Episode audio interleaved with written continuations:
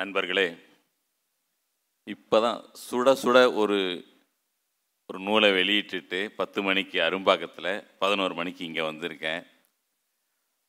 பன்னெண்டரை மணிக்கு மறுபடியும் நான் வந்து நம்ம புத்தக கண்காட்சிக்கு செல்ல வேண்டும். ஒரே அந்த இலக்கிய பரபரப்பு இருக்க இது ஒரு பெரும் மகிழ்ச்சி அளிக்குது எனக்கு.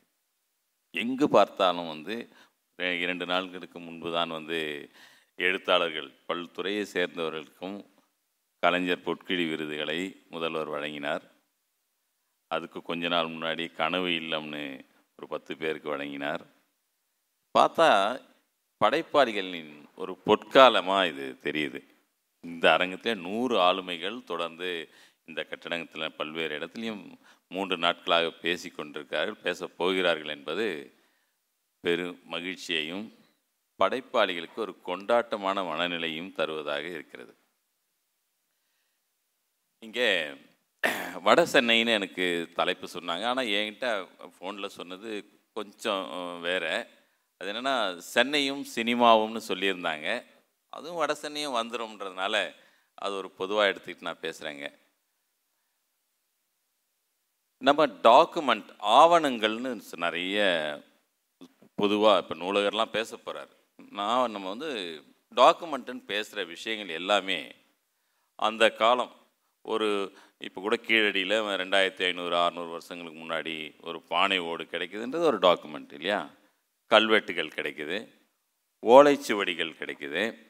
காலந்தோறும் இந்த டாக்குமெண்ட்டுகளாக நம்ம சேகரிக்கிறது பின் அச்சு காலம் வந்த பிறகு புத்தகங்களாக சில ஆவணங்கள் நம்ம சேகரிக்கிறோம் முக்கியமானதாக அதில் இன்னும் முக்கியமானதாக ஒரு உயிருள்ள டாக்குமெண்ட்டாக நான் நினைக்கிறது சினிமா. அது ரொம்ப காலத்தால் ரொம்ப பிந்தியதாக இருந்தாலும் சினிமா வந்து ரொம்ப முக்கியமான ஒரு டாக்குமெண்ட்டாக இருக்குது நமக்கு நிறைய பேருக்கு அது அது அவ்வளோவா கவனிக்காமல் போயிருக்கக்கூடும் என்னென்னா சினிமா சார்ந்த வரலாறுன்னு ஒன்று இருக்குது சென்னையில் கெல்லிஸ் பகுதியில் தான் முதல் முதல் ஸ்டுடியோ கட்டினாங்க. நடராஜ முதலியார் கட்டினாரு. அங்கே தான் கீசகவதம் போன்ற படங்கள் எடு அதாவது பேசாத படங்கள் அதெல்லாம். மொழி இல்லை மொழி இல்லாத படங்கள் உருவாக்கப்பட்ட இடம் வந்து சென்னை கெல்லிஸில் நடராஜ முதலியார் கட்டின அந்த ஸ்டுடியோவில் நடந்தது அப்படின்வாங்க அது ஒரு டாக்குமெண்ட்டாக மாறுது. நான் சொல்கிறது அந்த மாதிரி டாக்குமெண்ட் இல்லை. எங்கெங்கே ஸ்டுடியோ இருந்தது அதெல்லாம் ஒரு கதை. சினிமாவே எப்படி டாக்குமெண்ட்டாக இருக்குது இப்போது ஒரு ஒரு பாட்டு நான் பார்க்குறேன் அது ப படம் பேர் வந்து அது வந்து நம்ம எஸ்எஸ்ஆரும் விஜயகுமாரியும் நடித்த படம் என்பது நினைவு இருக்குது அதில் வந்து ஒரு ஜூக்குள்ளே நடக்கும் முழு பாட்டுமே. ஒரு குழந்தைய தூக்கிக்கிட்டு எஸ்எஸ்ஆரும் விஜயகுமாரியும் பாடிட்டு இருப்பாங்க அள்ளி தண்டு கால் எடுத்து அடி மேல் அடி எடுத்து என்று அந்த பாட்டு. நான் பாடினா சரியாக இருக்காது குரல்ன்றதுனால நான் வாக்கியமாக சொல்கிறேன் அந்த பாட்டை வந்து நீங்கள் பார்த்தீங்கன்னாங்க ரொம்ப ஆச்சரியமான ஒரு எனக்கு எனக்கு அப்பப்போ இதாகும் அந்த பாட்டை பார்க்கும்போது. அது வந்து சென்னையில் இப்போ அந்த புறநகர் ரயில் நிலையம் இருக்கு இல்லைங்களா? அந்த இடத்துல இருந்த ஜூ அது. அது அந்த ஜூ ஜூனாவே இப்போ வண்டலூர் தான் எல்லாருக்கும் நினைவு வரும். நிறைய பேருக்கு அங்கே ஒரு ஜூ இருந்தது தெரியாது. தெரிந்தவர்களுக்கு அந்த படத்தில் அந்த பாட்டை பார்த்தீங்கன்னா ரொம்ப ஆச்சரியமாக இருக்கும். அதில் வந்து என்ட்ரன்ஸில் இருந்து முதல்ல மனித குரங்கு இருக்கும் அது. எப் அங்கேருந்து அப்படியே ஒன்று ஒன்றா போகும். ஒரு இடத்துல எம்ஜிஆர் வளர்த்த சிங்கம் இருக்கும். எம்ஜிஆர் வளர்த்த சிங்கம் பேர் ராஜா. ராஜான்னு கூப்பிட்டா திரும்பி பார்க்கும் அந்த சிங்கம். அந்த ஜூவில் தான் இருந்தது. அந்த இடத்துல தான் இப்போ இந்த சென்னை புறநகர் ரயில் நிலையம் அமைஞ்சிருக்கு. அது ஒரு டாக்குமெண்ட் நம்ம இப்போ அந்த பாட்டை பார்த்தீங்கன்னா அந்த ஜூ எப்படி இருந்ததுன்னு முழுக்க பார்க்க முடியும். அது தெரிஞ்சோ தெரியாமல் அப்படி எடுத்திருக்காங்க. இன்னும் சில படங்கள் இப்போது சிவாஜி படத்தில் வந்து பார்த்திங்கன்னா பிஎன்சி மில்லில் அவர் வந்து ஒரு ஃபைட் பண்ணுற காட்சியெல்லாம் அங்கே வந்து பிஎன்சி மில் இப்போது பிஎன்சி மில்னாவே என்னன்னு தெரியாது. அது வந்து ஒரு ஒரு இருபதாயிரம் பேர் வேலை செய்த ஒரு பெரிய துணி நெய்யும் நிறுவனம் அது. பக்கிங்காம் அண்ட் கர்நாடிக் மில்னு அதை வந்து நம்ம எப்படி அதை நம்ம அதை எப்படி நம்ம எடுத்து வைக்க முடியும்னு நினச்சிட்டு இருந்தால் கிட்டத்தட்ட அந்த பிஎன்சி மில்லினுடைய எல்லா பகுதியும் எல்லா படங்களையும் வந்துச்சு. ஆலுமா டோலுமான்னு அஜித்குமார் ஆடுற பாட்டில் வர்றதும் அந்த இடம்தான் எத்தனையோ படங்களில் அந்த இதெல்லாம் டாக்குமெண்ட் ஆகிடுது இப்போ அதுபோல் அண்ணா நகர். அண்ணா நகர் உருவாக்கப்பட்ட அந்த நேரம். அறுபத்தி ஒன்பதில் அந்த உலகத்தமிழ் மாநாடை ஒட்டி அந்த நகரை உருவாக்குறாங்க. அது ஒரு பெரிய ஒரு ஏரியும் காடுமா இருந்த இடம்தான். இப்போ சொன்னால் யாரும் நம்ப கூட மாட்டாங்க. ஏன்னா அதில் நான் பெரிதும் பாதிக்கப்பட்டவனில் ஒருத்தன் நான். என்னோட அப்பாவோட நண்பர் ஆற்காடு வீராசாமிலாம் அங்கே வாங்கினாங்க. இடம் வந்து. அவர் வந்து ஈபியில் அப்பா கூட ஒன்றா அப்பாவும் அவரும் ஒன்றா வேலை பார்த்தவங்க. அவர் அண்ணா நகரில் வாங்குறாரு. அப்பா வந்து ஐயோ அந்த காட்டில் போய் வாங்கிட்டு நம்ம எப்படி போகிறது அங்கே? அங்கே பஸ்ஸும் இருக்காதே அப்படின்னு சொல்லி விட்டவர் தான் என்னோட தந்தை. மிகவும் ஒரு சில ஆயிரம் ரூபாயில் வீட்டு மனைகள் விற்ற அந்த நாட்களில் தவற விட்டவங்க. என்னன்னா அது வந்து எவ்வளோ உண்மை என்பதை வந்து நம்ம கலைஞரோட மூத்த மகன் மூக்கா முத்து நடித்த ஒரு படத்தில் பார்க்கலாம். அண்ணா நகரில் தான் முழு பாட்டம். ஃபஸ்ட்டு காட்சியே வந்து உயரத்தில் இருப்பவன் நான் ஆரம்பிக்கும் அந்த பாட்டு. ஏழையின் சிரிப்பில் இறைவன் இருப்பதை சொன்னான் தலைவன் அண்ணன் அவன் சொன்னதை கேட்டு அப்படின்னு அந்த பாட்டு போகுங்க. அந்த பாட்டு முழுக்க எடுத்தது அண்ணா நகர். இப்போ நான் சொன்னது எல்லாமே அதில் பார்த்தீங்கன்னா தெரியும். முட்புதர்களும் அந்த மேலே டவர் மட்டும் இருக்கு இல்லையா ஒரு ரிங்கு போல் இருக்கும் ஏ ஏணி போல் அந்த அண்ணா நகர் டவர்னு சொல்கிற அந்த இடம். அதன் உச்சியில் பெயிண்ட் அடிக்கிற வேலை பார்த்துட்டு அவர் பாடுவார் மோக்காமுத்து. சுற்றி பார்த்தீங்கன்னா அந்த இடத்த சுற்றி காட்டுவாங்க ஏரிகள். அந்த பக்கம் ஒரு பயிரெலாம் கூட செஞ்சிட்ருப்பாங்கன்னு நினைக்கிறேன் அந்த மாதிரி இருக்கும் அது. இது எல்லாமே ஒரு எழுபது எழுபத்தி எழுபத்தி ரெண்டில் தான் அவர் நடிக்க வந்தார். அந்த நேரத்தில் எடுத்த போது காட்சி அது. இது ஒரு முக்கியமான இது அண்ணா நகரை பார்க்கணும்னா நீங்கள் அந்த பாட்டை போட்டுமா அந்த படம் எப்படியோ இது இல்லை. அந்த எந்த மோசமான படமாக இருந்தாலும் இந்த மாதிரியே ஒன்று ஒரு காட்சியால் அது முக்கியமான டாக்குமெண்ட்டாக மாறுதுன்னு தான் சொல்கிறேன் எம்ஜிஆர் ஒரு படத்தில் நெஞ்சம் உண்டு நேர்மை உண்டுன்னு பாடிட்டு போவார். அந்த பாட்டில் ஒரு இடத்துல வந்து அண்ணா சிலை இப்போ அண்ணா சாலையில் இருக்கிற அந்த சிலை காட்டுவாங்க. அது அப்போ தான் வச்சது அது. அண்ணா அப்போ இறந்துட்டார்.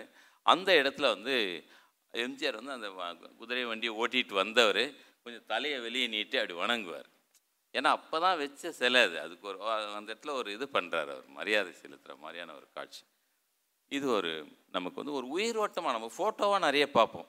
ஆயிரத்தி தொள்ளாயிரத்தி ஐம்பதில் எடுத்தது அறுபதில் எடுத்தது இது ஆயிரத்தி தொள்ளாயிரத்தி ரெண்டில் எடுத்ததுலாம் கூட இருக்கும் ஃபோட்டோஸ் ஆனால் இது வந்து நமக்கு இன்னொன்று நம்ம நிறைய பீச்சு ரோடில் அந்த ஈசிஆர் ரோடுன்னு சொல்கிறாங்களே அதில் நிறைய எடுப்பாங்க. அது ஒரு மண் சாலையாக இருக்கிறத நம்ம நிறைய படத்தில் பார்க்கலாம்.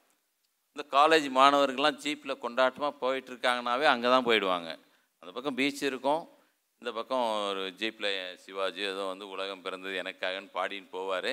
ஆனால் அந்த ரோடை பார்த்தீங்கன்னா ஒரு ஒரு ரெண்டு பக்கம் வீடுகளே இல்லாது என்று ஈஸியார் என்று நம்ம நம்ம பார்க்குற ஈஸியாக இருக்கும் அந்த படத்தில் பார்க்குற ஈஸியாக இருக்கும். அந்த அந்த வித்தியாசத்தை பார்க்கும்போது தான் அதை நம்ம உணர முடியும். அந்த எப்படி மாறி இருக்கு சென்னைன்னு. ஏன்னா எதையுமே நம்ம இப்போ கேமரா வந்தாச்சு. எங்கே பார்த்தாலுமே வந்து நம்ம கேமரா வச்சுருக்கோம். சாலையில் எல்லாத்தையும் தான் எடுத்துகிட்டு இருக்க முடியும். எல்லாத்தையும் டாக்குமெண்ட்டாக பண்ண முடியுமா? எல்லாத்தையும் எடுத்து எடுத்து எடுத்து எடுத்து எவ்வளோன்னு சேமிக்க முடியும். ஆனால் ஒரு சினிமாவாக இருக்கிறதுனால அது ஒரு சிவாஜியோட எம்ஜிஆரோட தனுஷோட விஜயோட அஜித்தோட சேர்ந்து ஒரு டாக்குமெண்ட்டாக மாறும்போது நம்ம படத்தினுடைய கதைன்னு ஒன்று இருக்கும். ஆனால் அதில் வந்து ஒரு மால் காட்டியிருப்பாங்க ஒரு ஃபைட் நடக்கிற ஒரு இடத்த காட்டுவாங்க அங்கே ஒரு பீச் காட்டுவாங்க எல்லாமே நீங்கள் கொஞ்சம் நம்ம காதலிக்க நேரமில்லை படம் பார்த்துருப்பீங்க. அந்த பாட்டில் முத்துராமனும் நம்ம அந்த ஹீரோயினும் பாடுவாங்க. என்ன பார்வை உந்தன் பார்வை அப்படின்னு அந்த பாட்டு. மெரினா பீச்சில் நம்ம இப்போ இருக்கிற பல்கலைக்கழகத்துக்கு எதிரில் தான் ஆடிட்டு இருக்காங்க அந்த பாட்டு பாடி. அந்த இடத்த ஃபுல்லாக காட்டுவாங்க. ஒரு வித்தியாசம் நல்லா கவனிச்சிங்கன்னா தெரியும்.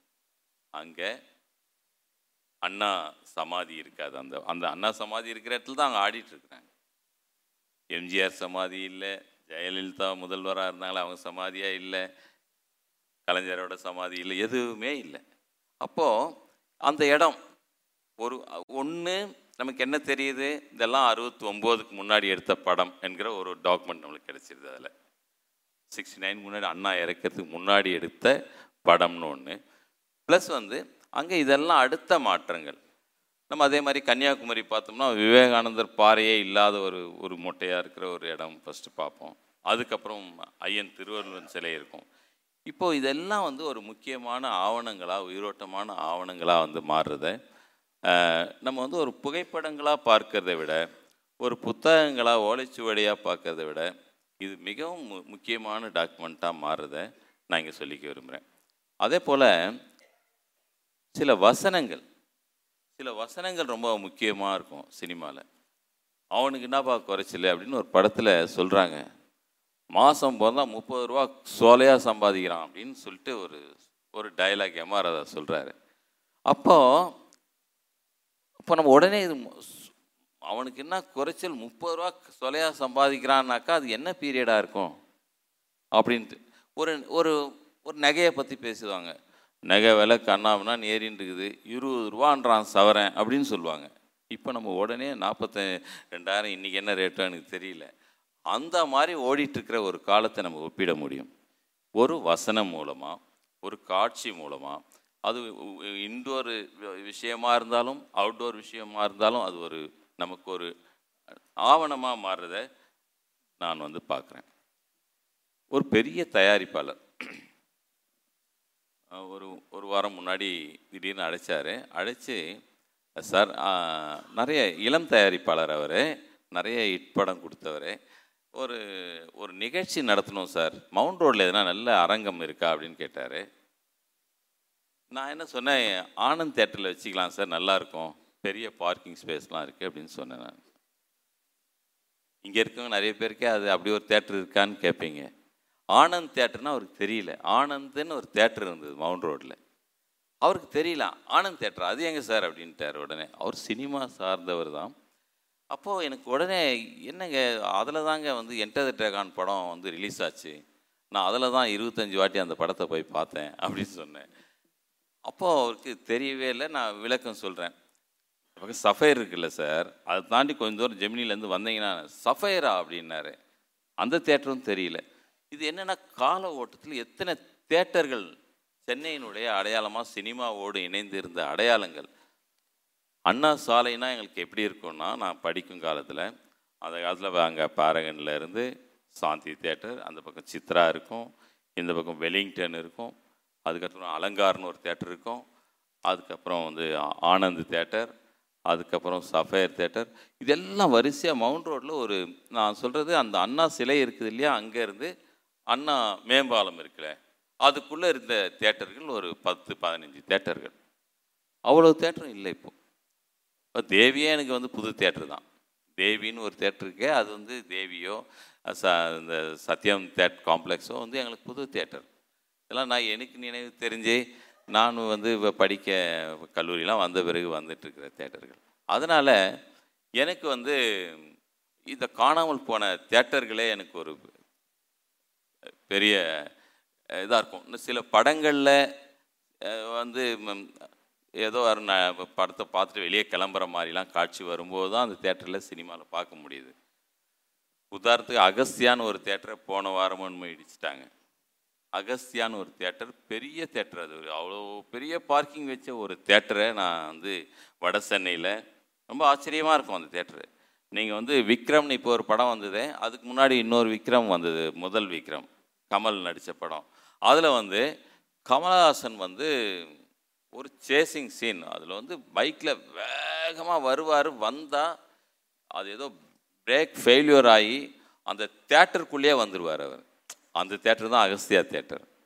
இப்போ பார்த்தீங்கன்னா தெரியும். அதாவது எவ்வளோ பெரிய இருக்குன்னு நடுவில் ஒரு பெரிய ஒரு கே- இது போல் இருக்கும் அந்த தேட்டருக்கு முன்னாடி ஒரு அதாவது சின்ன ஆர்ச் இதெல்லாம் வச்சு ஃப- தண்ணி ஃபவுண்டன்லாம் வைப்பாங்களே அந்த மாதிரி இருக்கும். அதுக்கு ரெண்டு பக்கம் இது அந்த ரோடு பிரிஞ்சு போய் தேட்டர் என்ட்ரன்ஸ்குள்ளே போகும். அவர் ஓட்டிகிட்டு வந்த புல்லட்டில் வந்து அந்த அட்டாச்சு இது இருக்கும். அதில் பக்கத்துலேயே புல்லட்லேயே அட்டாச் பண்ணி அதில் யாரோ உட்காந்துருக்க மாதிரி அந்த காட்சி ஹீரோயின் உட்காந்துருக்க மாதிரி அந்த இடத்துல இடித்து அது ரெண்டாக பிரிஞ்சு ரெண்டும் போய் தேட்டருக்குள்ளே போகும். அது பார்த்தீங்கன்னா தெரியும் அந்த அகஸ்தியா தேட்டருனுடைய அந்த ஒரு எவ்வளோ பெரிய பிரம்மாண்டமான தேட்டர் இப்போ காணாமல் போச்சுன்ட்டு. அதே போல் நம்ம சினிமா விளம்பரங்கள் சினிமா விளம்பரங்கள்லாம் பார்த்தீங்கன்னா அந்த காலத்தில் ரிப்பீட்டடாக சிவாஜி கணேசன் நடிக்கிற படமாக இருந்தால் சாந்தி க்ரௌன் புவனேஸ்வரி. இந்த மூணு தேட்டரில் தான் அவங்க படம் ரிலீஸ் ஆகும். சிவாஜி நடிக்கிற படம் எல்லாமே கிட்டத்தட்ட அவர் முந்நூறு படம் நடிச்சிருக்காருன்னா அதில் வந்து ஒரு ஒரு நூற்றி ஐம்பது படம். அதுக்கு மேற்பட்ட படங்கள் இந்த மூன்று தேட்டர்களில் தான் ரிலீஸ் ஆகும். அந்த மூணு தேட்டர் இப்போ இல்லை. அவங்களுடைய அடையாளமாக இருந்தது. அதே போல் எம்ஜிஆர்னா மேகலா சித்ரா இப்படி தான் வரும். கிருஷ்ணா அந்த தேட்டர்களுக்கு இல்லை. இப்போ இதெல்லாம் நம்ம இந்த விளம்பரத்தை பார்த்துட்டு இது தேடினோம்னா இதெல்லாம் எங்கே இருந்துச்சு? இந்த மாதிரி ஒரு தேட்டரு இதிலையே தொடர்ந்து ரிலீஸ் பண்ணாங்கன்னா ஒரு பெரிய ஆய்வாக நம்ம அதை எழுத முடியும். அது மாதிரி பாலச்சந்தருக்குன்னா ஒரு ராக்ஸி மிட்லண்டு அக அகஸ்தியா இப்படி தான் பாலச்சந்தர் ரிலீஸ் பண்ணுவார். இந்த மாதிரி நிறைய டாக்குமெண்ட் நம்ம சொல்லிகிட்டே போகலாம்.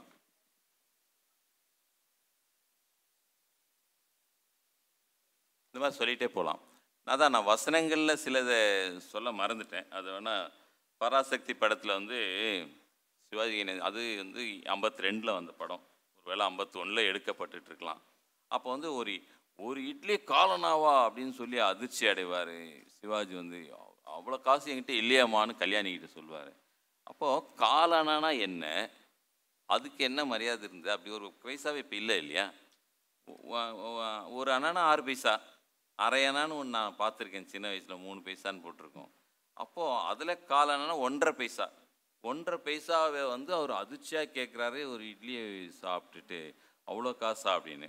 இப்போ நம்ம ஒன்றும் அதில் ஒரு ஒரு அதில் ஒரு சின்ன ஒரு எக்கனாமிக் இதை தெரிஞ்சிக்க முடியுதுன்றது தான் சொல்ல வந்தேன் அதில். அதே மாதிரி அந்த நாள்னு ஒரு படம் வந்தது. ஏவிஎம் தயாரித்த படம் தான் அது. அந்த படம் ஒரு முக்கியமான படமாக சொல்லுவாங்க. ஒரே காட்சியே வெவ்வேறு மாதிரி அகிரோ குருசோவா மாதிரி வரும். இந்த மாதிரி பெருமைகள்லாம் அந்த காலத்தில் அந்த படத்துக்கு உண்டு. நான் இன்னொன்று யோசிக்கிறேன். அதுக்கு ஒரு ரெண்டு வருஷம் முன்னாடி நாற்பத்தாறில் தான் வந்து ஏவிஎம் வந்து நாம் இருவர் எடுக்கிறாங்க. அதில் வந்து சுதந்திர போராட்டத்தினுடைய அதனுடைய தியாகத்தை பற்றி எப்படின்றதை பற்றி அவங்க ரொம்ப சுதந்திர போராட்டம் தேசம் பற்றிய பெருமை இதெல்லாம் சொல்கிறாங்க அந்த படத்தில். நாம் இருவரில். அதுக்கு ஒரு ரெண்டு வருஷம் கழிச்சு தான் இந்த படம் வருது. ஒரு வேளை ஐம்பத்தி மூணாக இருக்கலாம். பராசக்தி வந்த மறு வருஷமாக இருக்கலாம். அப்போது அந்த படத்தை வந்து தேசத்தை காட்டி கொடுக்குறவராக சிவாஜி நடிக்கிறார். ஒரு தேசப்பற்று படம் வந்து சுதந்திரம் வந்திருக்கு. சுதந்திரம் கிடைச்சிருக்கு நம்ம நாட்டுக்கு. சுதந்திரம் கிடைச்ச ஒரு மூணாவது வருஷத்துலேயே வந்து ஒரு நாட்டுக்கு காட்டி கொடுக்குற இந்த தேசம் எனக்கு என்ன பண்ணுச்சு என்று ஒரு கேள்வி எழுப்புகிற ஒரு இளைஞனை காட்டுகிற ஒரு படத்தை பார்க்குறோம். எவ்வளோ முக்கியமான இது பார்க்குறீங்கன்னா ரெண்டு படத்தையும் எடுத்தது ஒரே நிறுவனம். அது ஒரு பாயிண்ட்டு இன்னொன்று ஒரு ஒரு ஒரு தேசம் நம்மளை கண்டுக்கல சுதந்திரம் அடைஞ்சதை ஒரு ரெண்டாவது வருஷத்துலேயே ஒரு மூணாவது வருஷத்துலேயே ஃபீல் பண்ணுற ஒரு ஒரு காட்சியை நம்ம பார்க்குறோம். இது ஒரு முக்கியமான ஒரு இதாக இருக்குது அதே மாதிரி ரத்த கண்ணீர் படத்தை பார்த்தீங்கன்னா அவர் சொல்லுவார் அவருக்கு எம்ஆர் ராதாவுக்கு வந்து கண்ணே போயிடும் ஒரு மின்னல் அடித்ததுனால அவருக்கு ஏற்கனவே குஷ்ரோகம் வந்து ரொம்ப நடக்க முடியாமல் தள்ளாடிட்டு இருப்பார். அப்படியே தட்டு தடுமாறி வந்தால் ஒரு இடத்துல கல்லெல்லாம் கொட்டி வச்சுருக்கோம். அந்த இடத்துல இடித்து கீழே விழுவார். கீழே விழுந்துட்டு சொல்லுவார் ஏன்டா எப்போவோ ரோடு போடுறதுக்கு ஏன்டா இப்படி வந்து கொட்டிட்டு போகிறீங்கன்ட்டு சொல்லுவார். இது இன்னும் கூட நம்ம பார்க்குறோம். அது அந்த அந்த வசனம் வந்து எத்தனை வருஷமாச்சு? இப்போவும் அது மாதிரி ஒரு கொட்டி இருக்கிற இடமோ அந்த இடத்துல ரோடு போடுறதுக்காக கொட்டியிருக்கான்னு சொல்லிட்டு வளைஞ்சி இளைஞ்சி இந்த பக்கம் சுற்றி அது மேலே ஏறி விழுந்து போகிற காட்சியை நம்ம பார்க்குறோம். அப்போது எவ் இது எவ்வளோ காலமாக இது இப்படியே தான் இருக்குன்றதை நம்ம பார்க்கறதுக்கும் அது ஒரு வாய்ப்பாக இருக்குன்னு நினைக்கிறேன். மற்றபடி கேள்வியாக ஏதாவது கேட்கணும்னா என்கிட்ட கேட்கலாம். அனைவருக்கும் நன்றி. முத்துசாருக்கு என்னுடைய நன்றியை தெரிவிச்சுக்கிறேன். வாய்ப்பளித்தவர்களுக்கு நன்றி தெரிவிச்சுக்கிறேன்.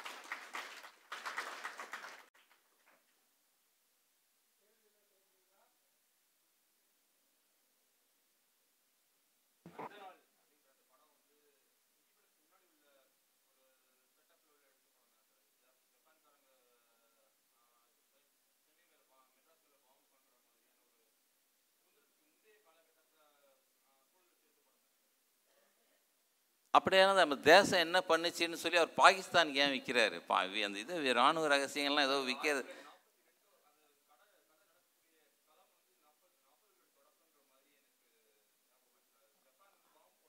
ஆமாம் ரெண்டாம் உலக போர்னு சொல்கிறீங்களா எனக்கு தெ- தெரியல. அதுக்கப்புறமும் ஒரு வாரம் வருது இங்கே. அது எந்த போரை சொல்கிறாங்கன்னு எனக்கு சரியாக ஞாபகம் இல்லை. ஆனால் அது வந்த பீரியட் வந்து சிவாஜி கணேசன் ஐம்பத்தி ரெண்டில் தான் திரையுலகுக்கு வராரு. ஐம்பத்தி மூணாவோ ஐம்பத்தி நாலாவோ இருக்கலாம் அது. அதனால் அப்போ இருந்த பிரச்சனை. எனக்கு தெரிஞ்சு அதில் வெள்ளைக்காரருக்கு ஆள்ற மாதிரி அதில் காட்டவே இல்லையே அந்த படத்தில்.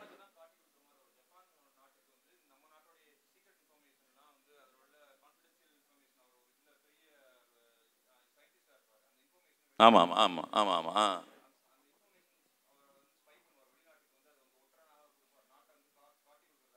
Okay okay. ஆனால் அது செகண்ட் வேர்ல்டு வார்னு எனக்கு நினைவில்லை. எனக்கு அப்படி இருந்தாலும் சரி. ஏதோ ஒன்று ஒரு ஒரு நாட்டை காட்டி கொடுக்குற ஒரு கதை அப்பயே வந்திருக்குன்றதை வச்சு இன்னும் அதிகமாகுது நீங்கள் சொல்கிறது பார்த்தா. சுதந்திரம் வாங்கிட்டு வந்து தேசம் எனக்கு எதுவும் செய்யலைன்றதுக்கு முன்னாடி சுதந்திரத்துக்கு முன்னாடியே எதுவும் கரெக்டு தான். நீங்கள் சொல்ல சரிதான். அப்படி பார்த்தாலும் வந்து அந்த க- நான் சொல்ல வந்த கருத்து அதுதான். ஒருத்தன் வந்து நம்ம தேசத்து மேலே விரோதமாக சிந்திக்கிற ஒரு காட்சியை நம்ம அதில் பார்க்க முடியுதுன்றதை சொல்கிறேன் ஹலோ ஹலோ வேறு ஏதேனும் கேள்வி இருக்கா? ஆமாம்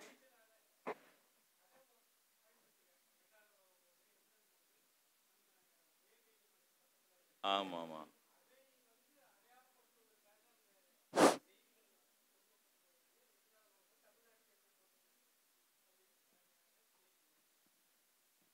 எம்டன் குண்டு வந்து ஆனால் அது முதல் உலக போர் அது ரெண்டாயிரத்தி பதினாறோ என்னமோ அப்போ அந்த குண்டு விழுந்தது அந்த அந்த ஹைகோர்ட் பக்கத்தில் அந்த அந்த சேரே பட்டு இருந்ததுன்னெலாம் சொல்லுவாங்க தெரிச்சு வந்து. ஆமாம் ஆனால் அது ஃபர்ஸ்ட் வேர்ல்டு வார் இவர் சொன்னது ரெண்டாவது வேர்ல்டு வார் எனக்கு ஆனால் கரெக்டாக அது என்ன பீரியட் கதையை சொல்லுதுன்னு எனக்கு தெரியல. ஆனால் ஆணும் பெண்ணுமா சேர்ந்து கல்லூரிக்கு போகிற ஒரு காலகட்டம் வந்துடுச்சுன்ற மாதிரி இருக்கும். அந்த அந்த நாளில் அந்த பண்டரிபாயும் சிவாஜியும் ஒரே காலேஜில் படிக்கிற மாதிரிலாம் வரும் காட்சி. வேறு கேள்வி இருக்கா? கேளுங்க சார். ஆ நிஜமாக தான் நீங்கள் சொல்கிறது நன்றி. வெட்டுப்புலி வந்து ஒரு நான் லீனியராக வந்து ஒரு தீப்பெட்டியினுடைய வரலாறை தேடிட்டு போயிட்டு தமிழகத்தினுடைய ஒரு நூற்றாண்டு வரலாறை வந்து அலசுகிற ஒரு கதை தான். முத்து அவர்களும் அதை குறிப்பிட்டாங்க. ஆனால் அதுக்கப்புறம் நான் வனசாட்சின்னு ஒரு நாவல் எழுதினேன். அது வந்து இலங்கையில் நடக்கிற ஒரு மலையக தமிழர்கள் பற்றிய கதையை எழுதினேன். அதுக்கப்புறம் ஆப்ரேஷன் நோவான்னு செவ்வாய் கிரகத்தில் நடக்கிற கதையை எழுதினேன். அதனால் நான் எல்லாவும் எல்லா விதமான ஜேனர்னு சொல்லுவாங்க அது எல்லாத்தையும் நான் முயற்சி பண்ணுறேன் அப்படி பண்ணும்போது ஒரு ஒரு சரித்திர நாவல் எழுதணும்னு எனக்கு தோணுனது வந்து ஒரு முக்கியமான காரணம் இருக்குது நான் வந்து ஆரணி பக்கத்தில் ஒரு நண்பரோட திருமணத்துக்கு போயிருந்தேன். ஆரணியில் படவேடுன்ற ஒரு இடம் அது.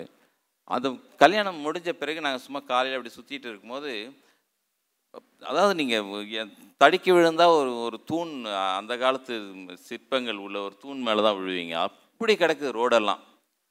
பெரிய பெரிய தூண்கள் நிறைய செ செதுக்கி இருக்கிற தூண்கள். அப்புறம் வந்து சாலை ஓரங்களில் கிடக்குது. வாழைத்தோப்புக்குள்ளே போனால் கிடக்குது. சிலர் வந்து அதை படியாக தூக்கி வாசப்படியாக போட்டு வச்சுருக்காங்க. இது என்னங்க இது? இவ்வளோ தூண்கள் இருக்குது இது என்னது? எந்த காலத்தில் செஞ்ச தூண்கள்னால் அவங்க வந்து சம்பவராயர்னு ஒரு அரசர் இருந்தார். அவருடைய கோட்டை இங்கே தான் இருக்குதுன்னு அதை கொண்டு போய் காட்டினாங்க. கோட்டைனா கோட்டையினுடைய அந்த அடித்தளம் இருக்குங்க. அது வந்து கிட்டத்தட்ட ஒரு ஒரு கிலோமீட்டர் நீளத்துக்கான ஒரு பெரிய இது அப்போ எனக்கு இது சாதாரண விஷயமா தெரியல. இவ்வளோ பெரிய கோட்டை அடித்தளம் இருக்குது இது இவ்வளோ இடங்கள் இதெல்லாம் தூக்கிட்டு வந்து போட்டு வச்சுருக்காங்க. இது என்ன பீரியட்னு சொல்லி மெல்ல அந்த அந்த ஆராய்ச்சிக்கு போகிறேன் அது வந்து பதினான்காம் நூற்றாண்டுன்னு தெரியுது. கல்வெட்டுகள்லாம் கொடுக்குறாங்க. சேர சோழ பாண்டியர்கள் என்கிற அந்த மூவேந்தர்கள் காலம் கிட்டத்தட்ட முடிஞ்சிடுச்சு ஆயிரத்தி இரநூத்தி எழுபத்தி மூணோட முடிஞ்சிச்சு அதன் பிறகு தான் வந்து இவங்களுடைய ஒரு தனி அரசாக மாறுது. இவங்க சிற்றரசராக இருந்தவங்க. இப்போ பொன்னியின் செல்வன் படத்தெல்லாம் இப்போ சொன்ன மாதிரி அவன் சம்பூராயிர சிற்றரசர்களாக காட்டுவாங்க. ஆனால் என்ன ஆயிடுது? அந்த பீரியடில் சின்ன சின்ன மலையமான்கள் காடவராயர்கள் வானகோவராயர்கள் இப்படின்னு நிறைய சிற்றரசர் சேலம் பக்கத்தில் கொஞ்சம் இந்த பக்கம் அதியமான் வந்து தர்ம அதியர்கள்னு சொல்லுவாங்க அவங்க. இப்படி இருந்த எல்லாரையும் ஒருங்கிணைச்சு ஒரு தனி அரசை உருவாக்குறாங்க. இவங்களுக்குன்னு ஒரு கொடி இருந்திருக்கு. அதுக்கான கல்வெட்டும் சின்னமும் இருக்குது இவங்களுக்குன்னு ஒரு காளை சின்னம் எருது சின்னம் இருக்குது போக போக போக பார்த்தா நிறைய கோயில்களில் நீங்கள் காளஹஸ்தி கோயில்னு இருக்குல்ல வடக்கில் வடக்கு தமிழகத்துல எல்லை வடபெண்ணைன்னு வச்சிங்களேன் வடபெண்ணையில் இருக்கிற அந்த கோயிலில் பழவேற்காடு கோயில்களில் இருக்கிற கல்வெட்டுகளில் சம்பவராயர்கள் செஞ்ச திருப்பணிகள் இருக்குது ஒரு அரசர்கள் இருந்ததுக்கு ஒரு என்ன பண்ணாங்கன்றதுக்கு ஒரே இதாக இருக்குது. திருப்பணிகள் செஞ்சு தான் நிறைய கிடைக்குது. அதே போல் இங்கே தென்பண்ணை இந்த திருச்சியில் இருக்கிற திருவானைக்கா கோயில் இருக்குல்ல சிவன் கோயில் அந்த கோயிலில் அவங்க திருப்பணி செஞ்சது இருக்குது அப்போது வடபண்ணை டு தென்பண்ணை காவிரி வரைக்குமே இவங்களுடைய ஆட்சி இருந்ததுக்கான தரவுகள் கிடைக்குது. அவங்க பயன்படுத்திய நாணயங்கள் காயின்ஸ் கிடைக்குது. இப்போ மேலும் மேலும் நான் அது ஆர்வமாகுது எனக்கு. இப்படி ஒரு அரசு இருந்திருக்கு. இது எந்த நூற்றாண்டில் இருந்ததுன்னு கேட்டாக்கா சில கோ தங்கவேலு போன்றவர்கள் எழுதின சி- சின்ன நூல் அது இப்போ. தியாகராசன் தங்கவேலுன்றவங்க எழுதின நூல் கிடைச்சிது அதுக்கப்புறம். அந்த நூலில் பார்த்தீங்கன்னா அவங்க வந்து ஒரு கிட்டத்தட்ட ஒரு நூற்றாண்டு ஆட்சி செய்திருக்காங்க. முக்கியமான காலகட்டமாக இருக்குது இது வந்து மூவேந்தர்கள் இல்லை. ஒரு பக்கம் வந்து மாலிகாபூர் அந்த சுல்தான்கள் கில்ஜிகள் படையெடுப்பு டெல்லியிலேருந்து பாணிப்பட்டு தாண்டி இங்கே வந்து விஜயநகரம் தாண்டி இங்கே வந்துட்டாங்க அவங்க. இவ்வளோ தூரம் வந்து மதுரை வரைக்கும் வந்து ஆள்றாங்க அவங்க. இன்னொரு பக்கம் வந்து விஜயநகரத்தை நாயக்க அரசர்கள் வந்து படையெடுக்கிறாங்க. தமிழகம் வந்து ஒரு ஒரு தீவு போல் இருக்கப்போ எல்லா பக்கமும் படையரசர்கள் திரண்டுட்டாங்க பெரிய பெரிய அரசுகள்.